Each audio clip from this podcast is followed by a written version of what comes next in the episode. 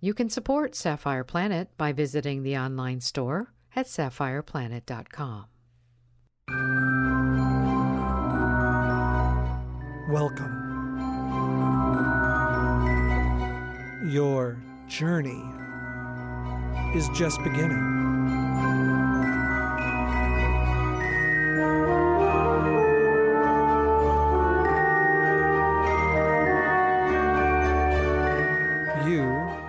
Are now entering the Sapphire Planet.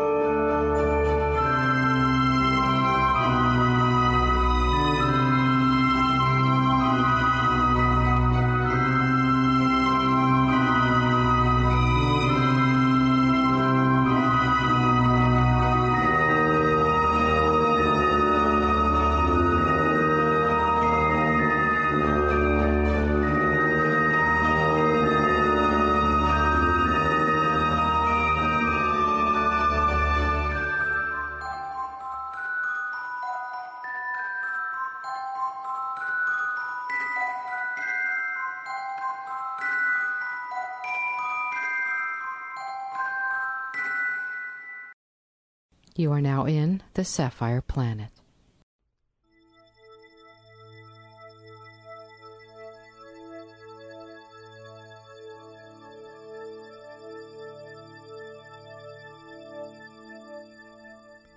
The history of Canada covers the period from the arrival of the Paleo Indians thousands of years ago to present day. Prior to European colonization, the lands encompassing present day Canada were inhabited for millennia by Aboriginal peoples with distinct trade networks, spiritual beliefs, and styles of social organization. Some of these civilizations had long faded by the time of the first European arrivals and have been discovered through archaeological investigations. Starting in the late 15th century, French and British expeditions explored, colonized, and fought over various places within North America in what constitutes present day Canada. The colony of New France was established in 1534 and was ceded to the United Kingdom in 1763 after the French defeat in the Seven Years' War. The now British province of Quebec was divided into Upper and Lower Canada in, in 1791 and reunified in 1841. In 1867, the province of Canada was joined with two other British colonies of New Brunswick and Nova Scotia through confederation, forming a self government entity named Canada. The new dominion expanded by incorporating other parts of British North America, finishing with Newfoundland and Labrador in 1949. Although responsible government had existed in Canada since 1848, Britain continued to set its foreign and defense policies after the end of the First World War. With the passing of the Statute of Westminster in 1931, Canada became co equal with the United Kingdom. After the Constitution was repatriated in 1982, the final vestiges of legal dependence on the British Parliament were removed. Canada currently consists of 10 provinces and three territories and is a parliamentary democracy and a constitutional monarchy with Queen Elizabeth II as its head of state. Over centuries, elements of Aboriginal, French, British, and more recent immigrant customs have combined to form a Canadian culture that has been strongly influenced by its linguistics, geographic and economic neighbor to the, to the south, the United States. Since the conclusion of the Second World War, Canadians have supported multilateralism abroad and socio-economic development domestically.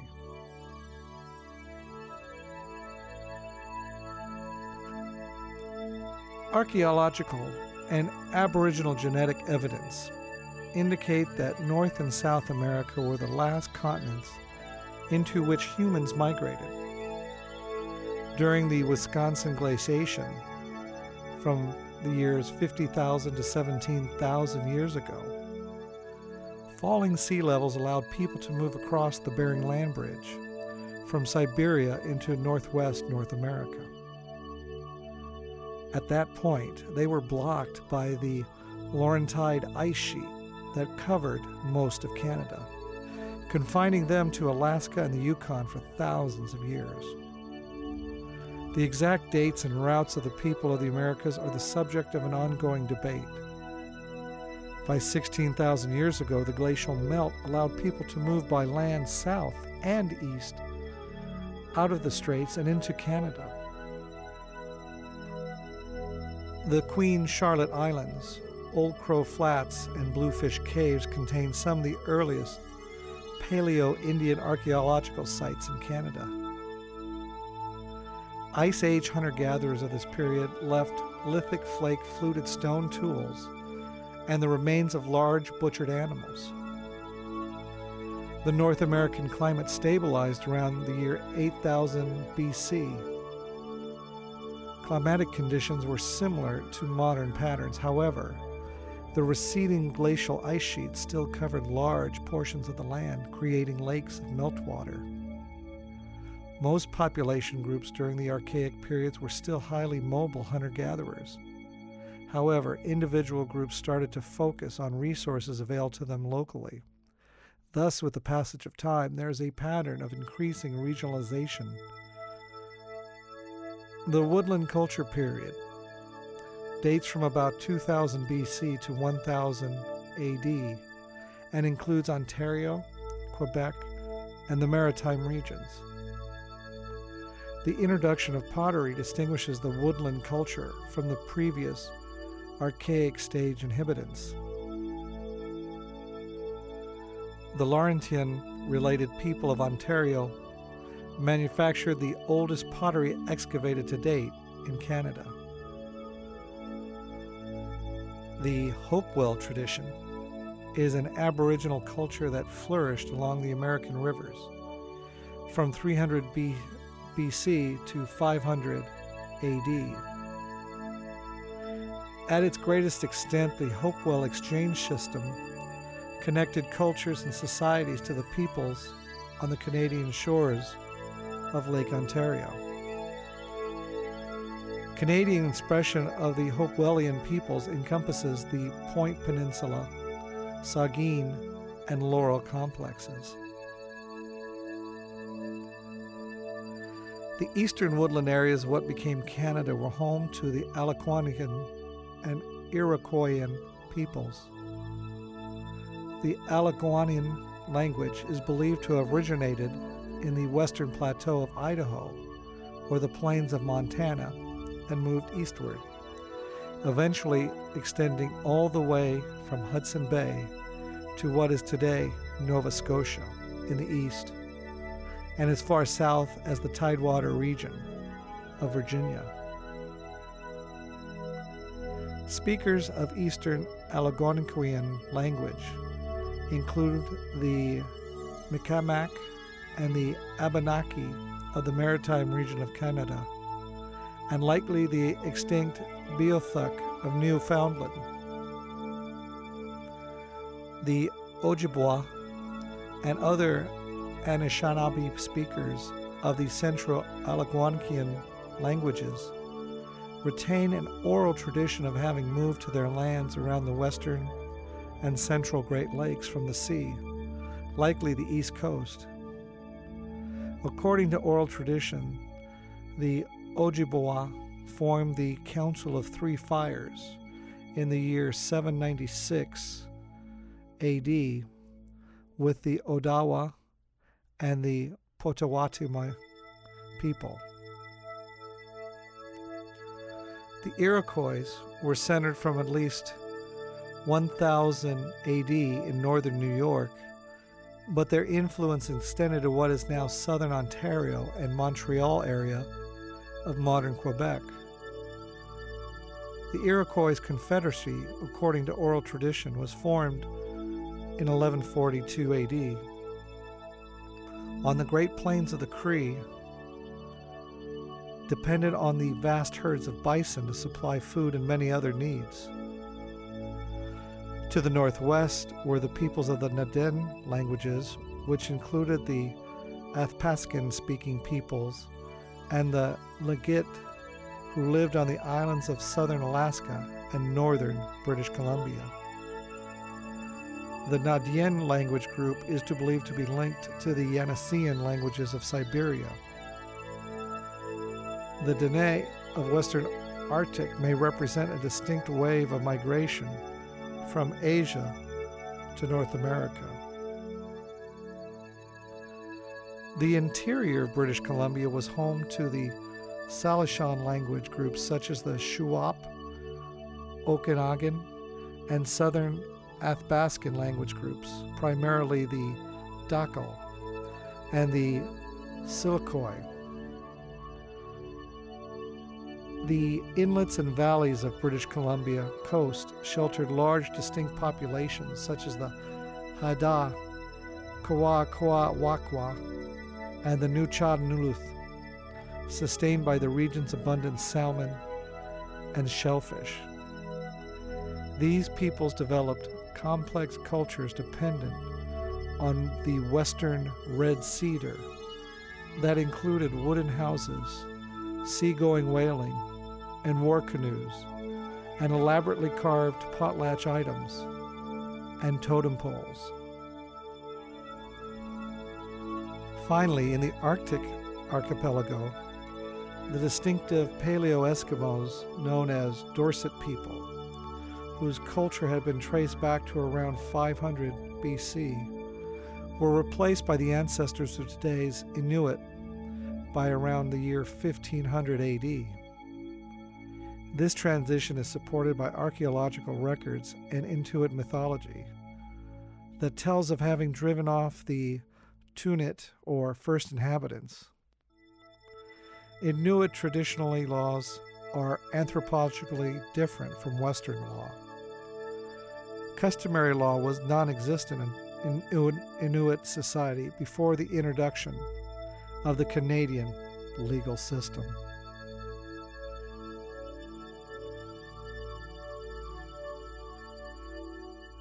European contact. There are reports of contact made before the 1492 voyages of Christopher Columbus and the age of discovery between First Nations, Inuit, and those from other continents. The Norse, who had settled Greenland and Iceland, arrived around the year 1000 and built a small settlement at L'Anse aux Meadows at the north, northernmost tip of Newfoundland. L'Anse aux Meadows is also notable for its connection with the attempted colony of Vinland established by Leif Erikson around the same period, or more broadly, with Norse exploration of the Americas.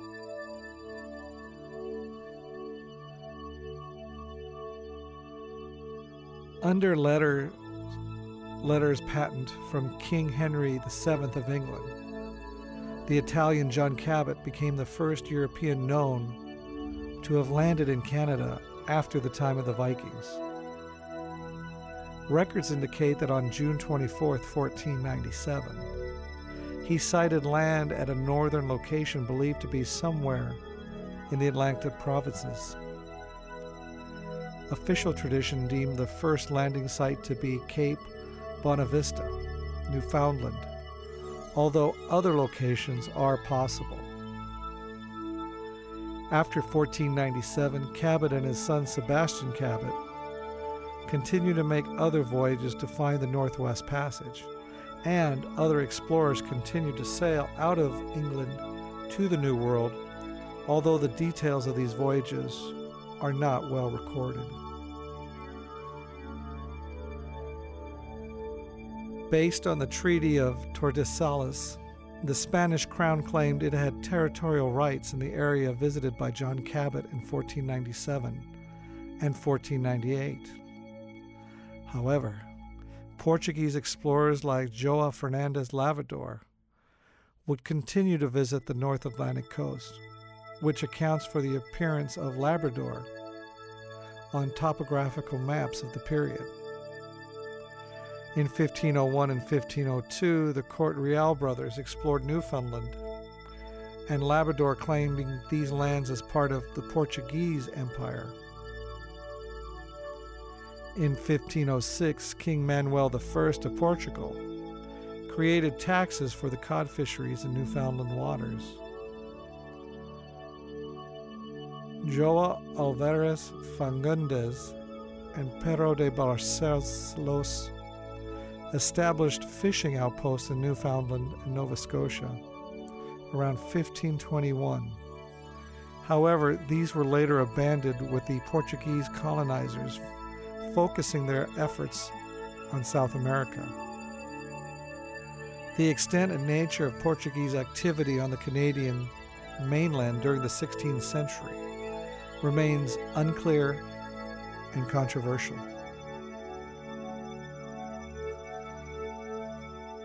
Canada and the French. French interest in the New World began with Francis I of France, who, in 1524, sponsored Giovanni da Verrazzano to navigate the region between Florida and Newfoundland in hopes of finding a route to the Pacific Ocean. Although the English had laid claims to it in 1497 when John Cabot made landfall somewhere on the North American coast, likely either modern day Newfoundland or Nova Scotia, and had claimed the land for England on behalf of King Henry VII, these claims were not exercised, and England did not make any attempt at permanent colonization.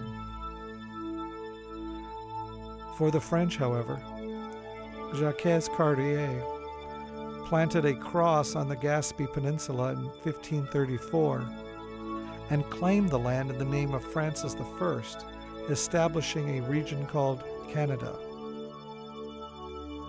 Permanent settlement attempts by Cartier at Charlesbourg Royal in 1541, at Sable Island in 1598, by Marquis de la Roche Mesgouez and at Tadoussac, Quebec, in 1600 by F- Franco Grave du Pont, had all eventually failed. Despite these initial failures, French fishing fleets sailed the Atlantic coast and into St. Lawrence River, trading and making alliances with First Nations, as well as establishing fishing settlements such as in Percé in 1603. As a result of France's claim and activities in the colony of Canada, the name Canada was present on international maps denoting this colony within the St. Lawrence River region. In 1604, a North American fur trade monopoly was granted to Pierre Du Gua, Sieurs de Mons. The fur trade became one of the main economic ventures in North America. Du Gua led his first colonization expedition to an island located near the mouth of the St. Croix River. Among his lieutenants was a geographer named Samuel de Champlain, who promote, promptly carried out a major exploration of the northeastern coastline of what is now the United States. In the spring of 1605, under Samuel de Champlain, the new St. Croix settlement was moved to Port Royal, today's Annapolis Royal in Nova Scotia. Samuel de Champlain also landed at St. Hud- St. John Harbor on June 24, 1604, which is also the feast of John the Baptist, by the way, and is where the city of St. John, New Brunswick, and the St. John River gets its name. In 1608, Champlain found what is now Quebec City, one of the earliest permanent settlements, which would become the capital of New France. he took personal administration over the city and its affairs and sent out expeditions to explore the interior. Champlain himself discovered Lake Champlain in 1609. By 1615, he had traveled by canoe up the Ottawa River through Lake Nipissing and Georgian Bay to the center of Huron County near Lake Simcoe.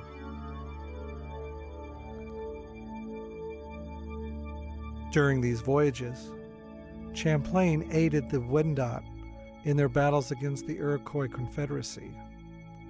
As a result, the Iroquois would become enemies of the French and be involved in multiple conflicts, known as the French and Iroquois Wars, until the signing of the Great Peace of Montreal in 1701.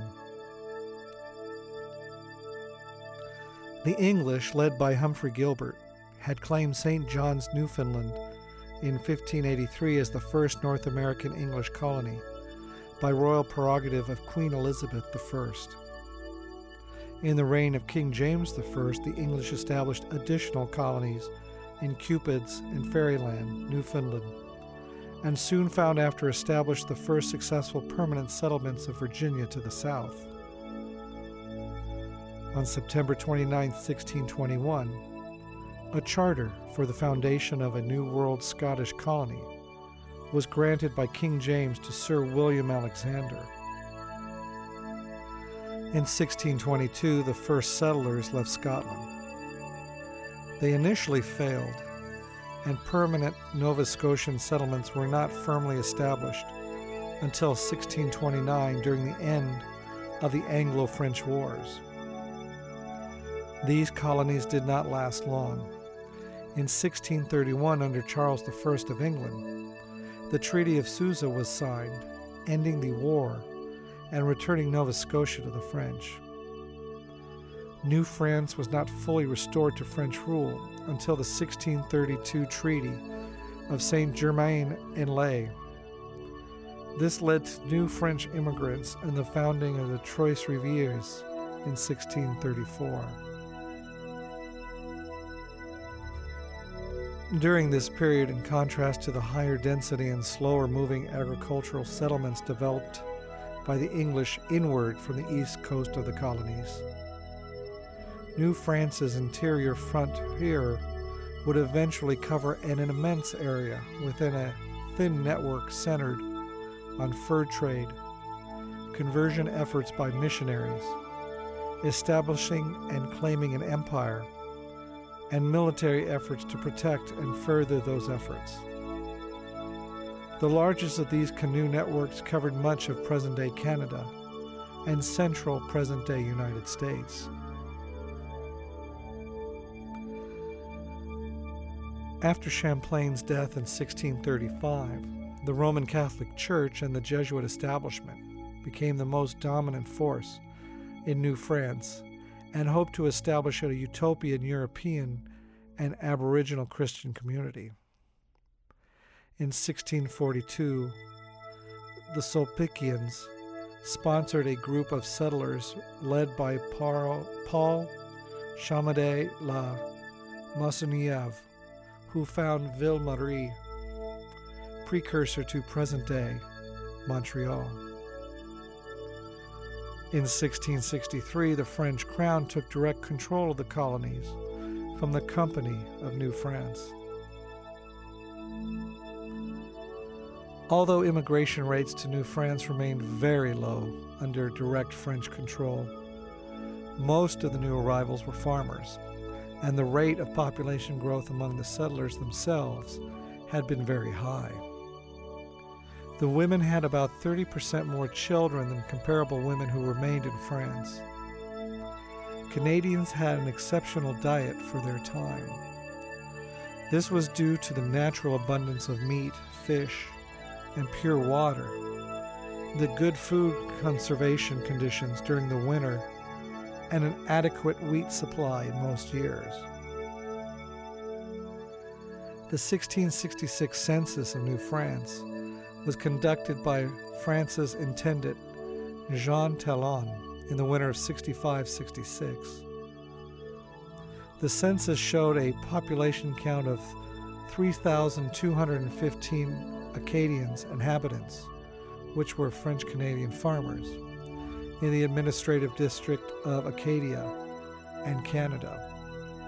The census also revealed a great difference in the number of men 2,034 versus 1,188 81 women. 2 to 1.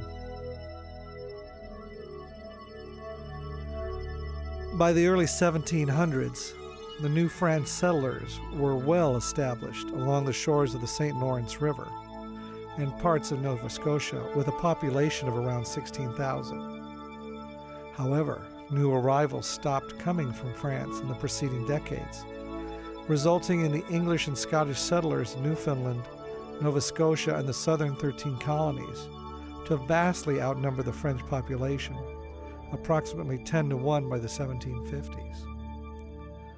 From 1670 through the Hudson Bay Company, the English also laid claim to Hudson Bay and its drainage basin known as Rupert's Land establishing new trading posts and forts, while continuing to operate fishing settlements in Newfoundland.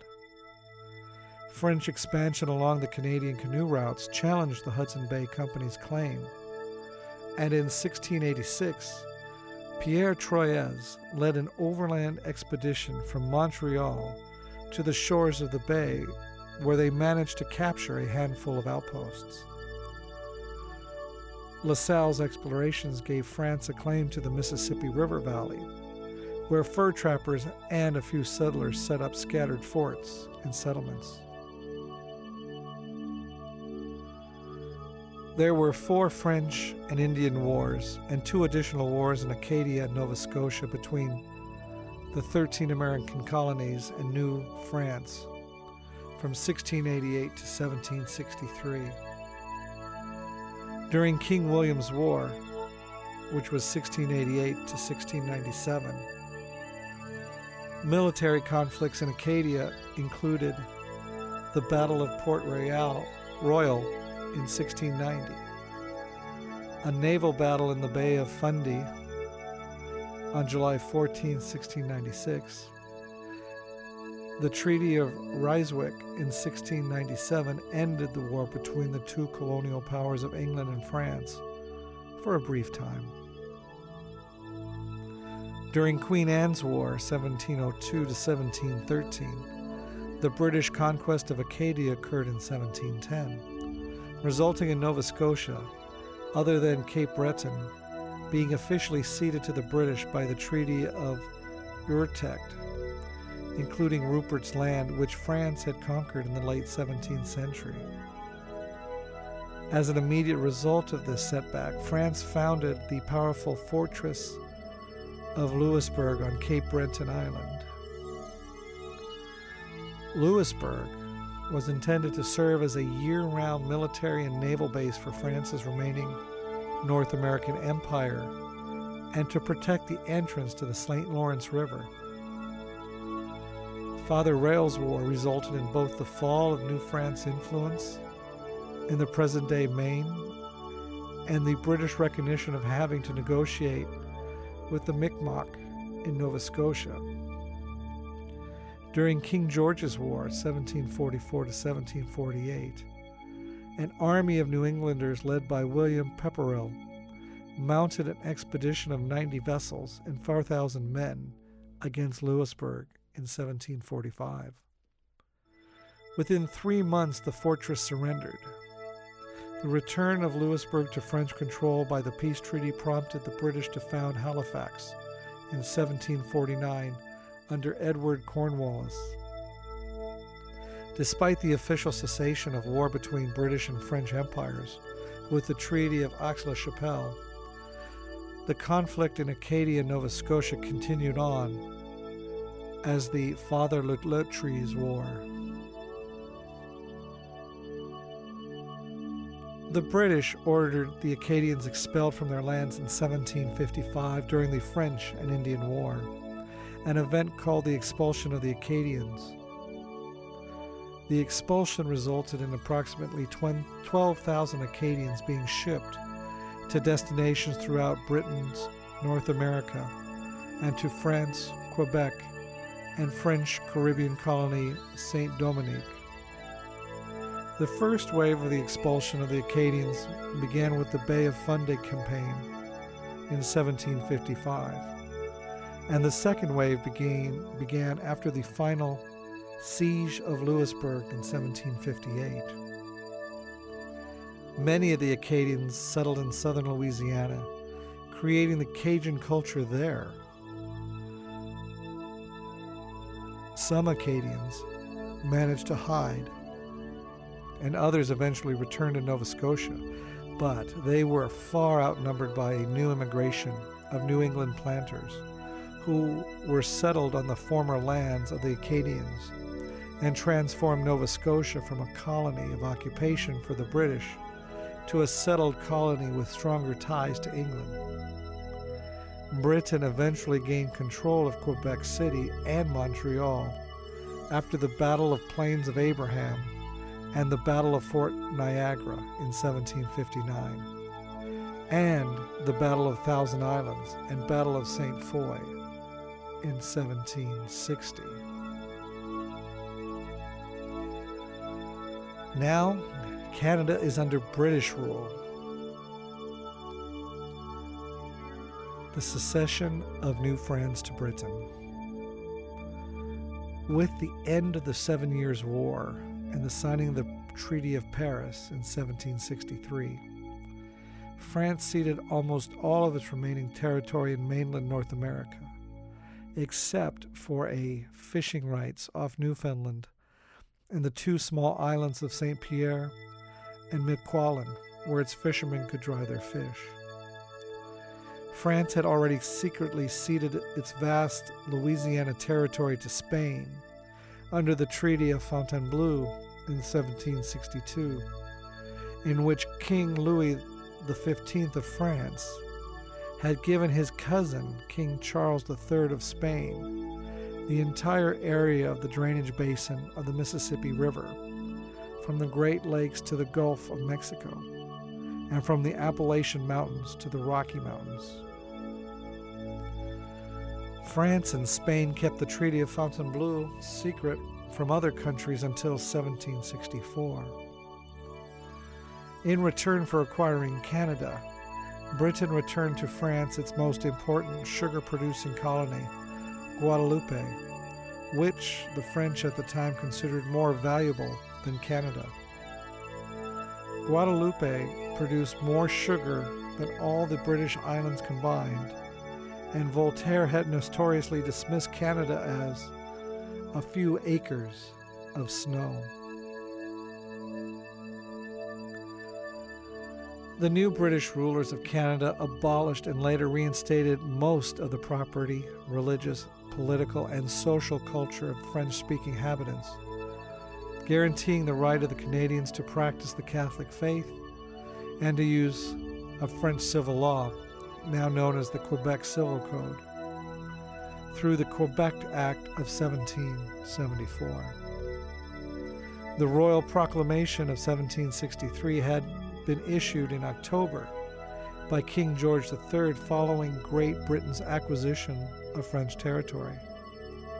The proclamation organized Great Britain's new North American empire and established relations between the British Crown and Aboriginal peoples through regulation of trade, settlement, and land purchases on the western frontier. Now comes the American Revolution and the Loyalists. During the American Revolution, there was some sympathy for the American cause among Acadians and the New Englanders in Nova Scotia.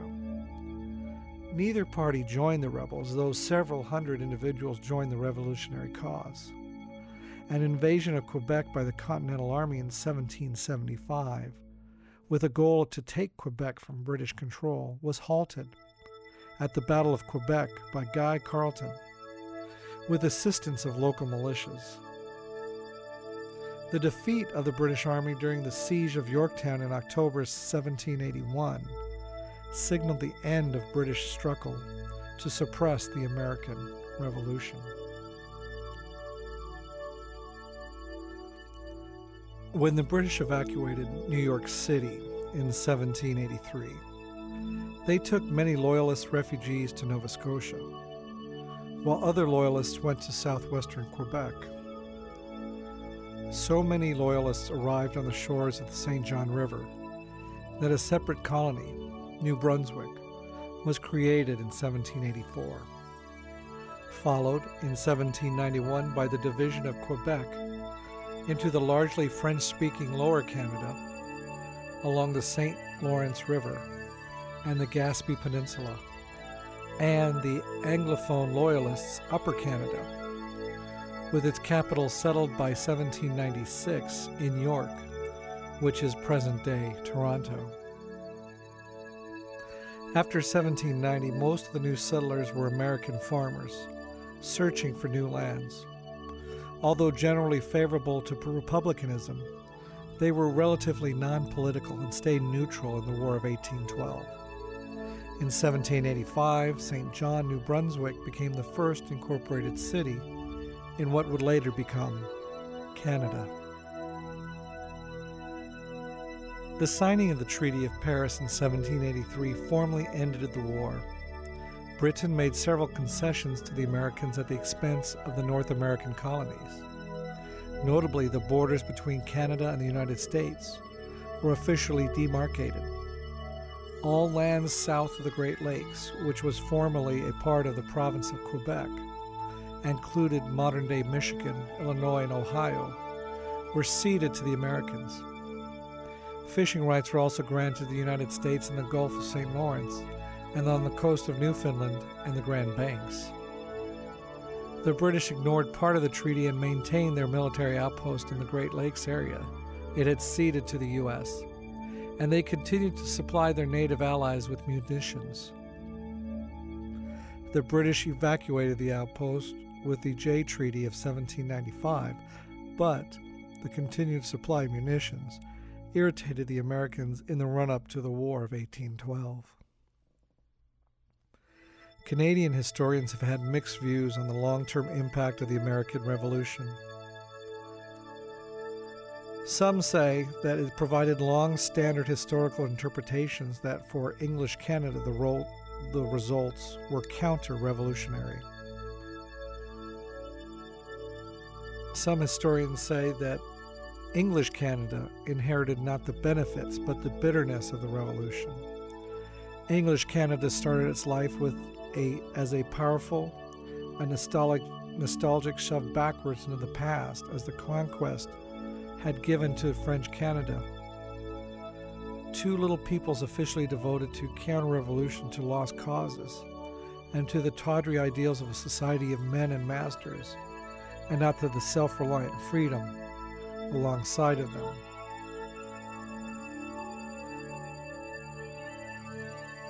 Some historians think that Canada did indeed oppose Republican liberty, as exemplified by the United States and France. However, it did find a different path forward when it fought against British rulers after 1837 to secure modern liberty.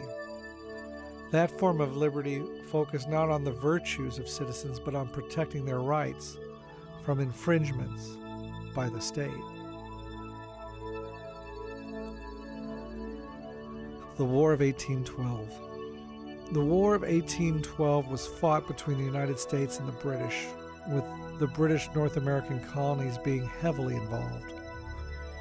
Greatly outgunned by the British Royal Navy, the American war plans focused on an invasion of Canada, especially what is today eastern and western Ontario. The American frontier states voted for war to suppress the First Nation raids that frustrated settlement of the frontier. The war on the border with the United States was characterized by a series of multiple failed invasions and fiascos on both sides. American forces took control of Lake Erie in 1813, driving the British out of Western Ontario, killing the Native American leader Tecumseh and breaking the military power of his confederacy. The war was overseen by British Army officers like Isaac Brock and Charles de Salaberry, with the assistance of First Nations and Loyalist informants, most notably Laura Secord. The treaty ended with no boundary changes thanks to the Treaty of Ghent in 1814 and the Rush-Bagot Treaty of 1817.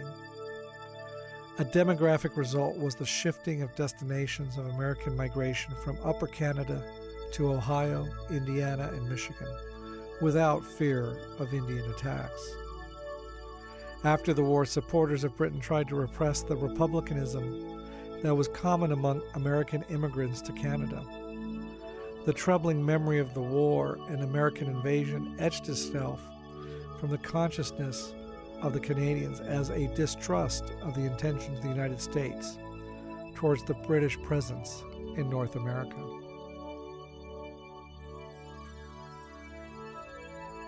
The rebellions of 1837 against the British colonial government took place in both Upper and Lower Canada.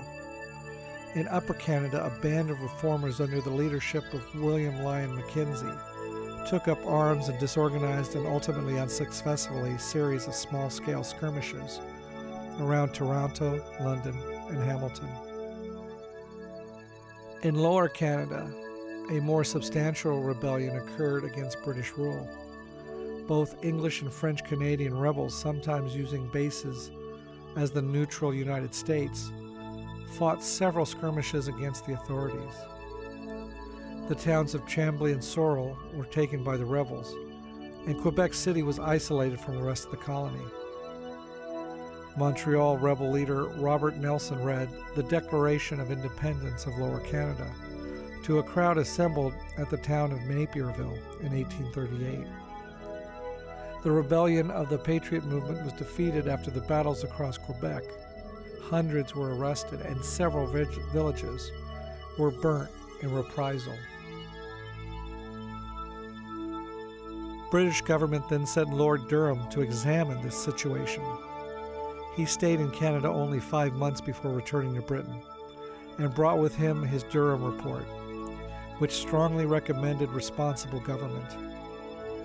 A less well received recommendation was the amalgamation of Upper and Lower Canada for the deliberate assimilation of the French speaking population. The Canadas were merged into a single colony, the United Province of Canada, by the 1840 Act of Union, and responsible government was achieved in the year 1848. A few months after it, it was accomplished in Nova Scotia. The Parliament of United Canada in Montreal was set on fire by a mob of Tories in 1849 after the passing of an indemnity bill for the people who suffered losses during the rebellion in Lower Canada. Between the Napoleonic Wars and 1850, some 800,000 immigrants came to the colonies of the British North America, mainly from the British Isles, as part of the Great Migration of Canada. These included Gaelic speaking Highland Scots displaced by the Highland clearances to Nova Scotia, and Scottish and English settlers to the Canadas, particularly Upper Canada. The Irish famine of the 1840s significantly increased the pace of Irish Catholic immigration to British North America, with over 35,000 distressed Irish landing in Toronto alone in 1847 and 1848.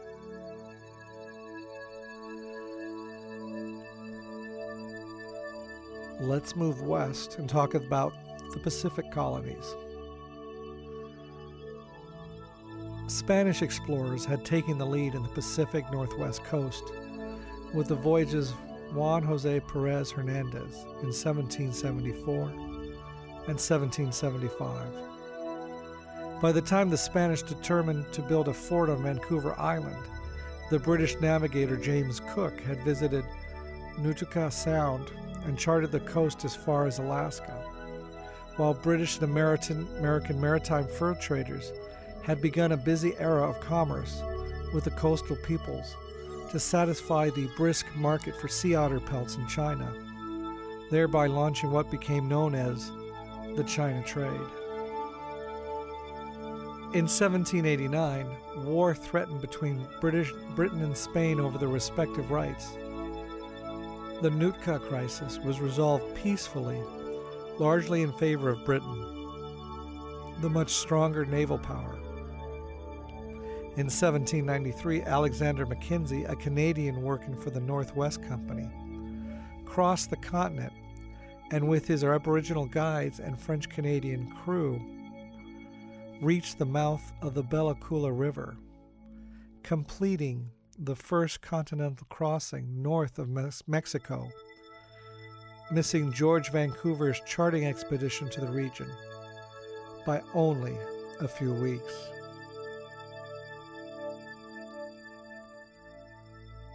In 1821, the Northwest Company and Hudson's Bay Company merged with a combined trading territory that was extended by a license to the Northwestern Territory and the Columbian and New Caledonian fur districts, which reached the Arctic Ocean on the north and the Pacific on the west.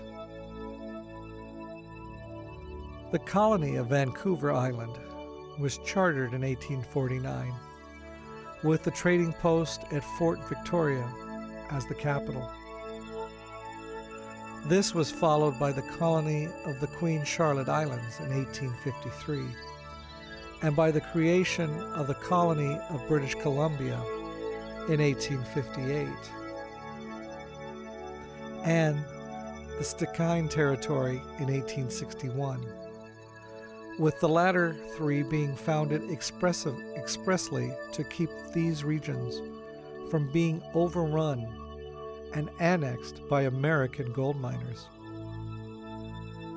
The colony of the Queen Charlotte Islands and the most of the Stikine Territory were merged into the colony of British Columbia in 1863. The remainder north of the 60th parallel, became part of the Northwestern Territory.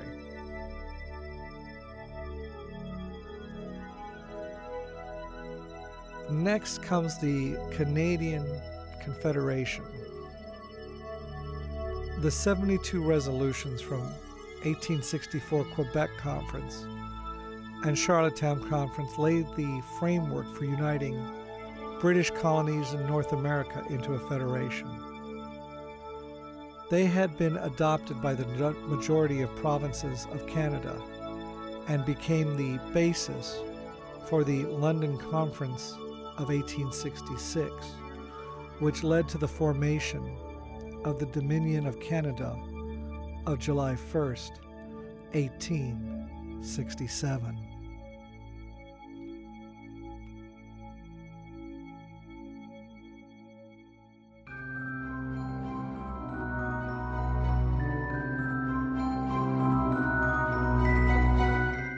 Your journey is now ending.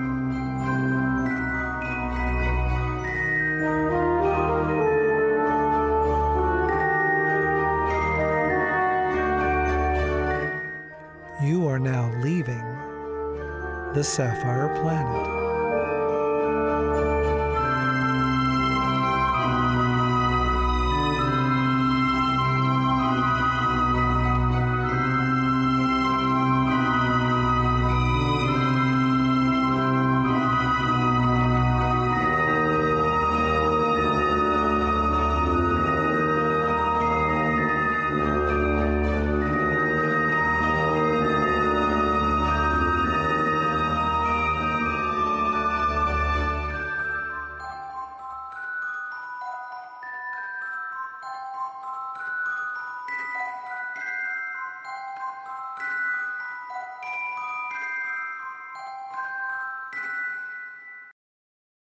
Goodbye from the Sapphire Planet. Own a piece of the planet. Now you can purchase Sapphire Planet merchandise online at sapphireplanet.com.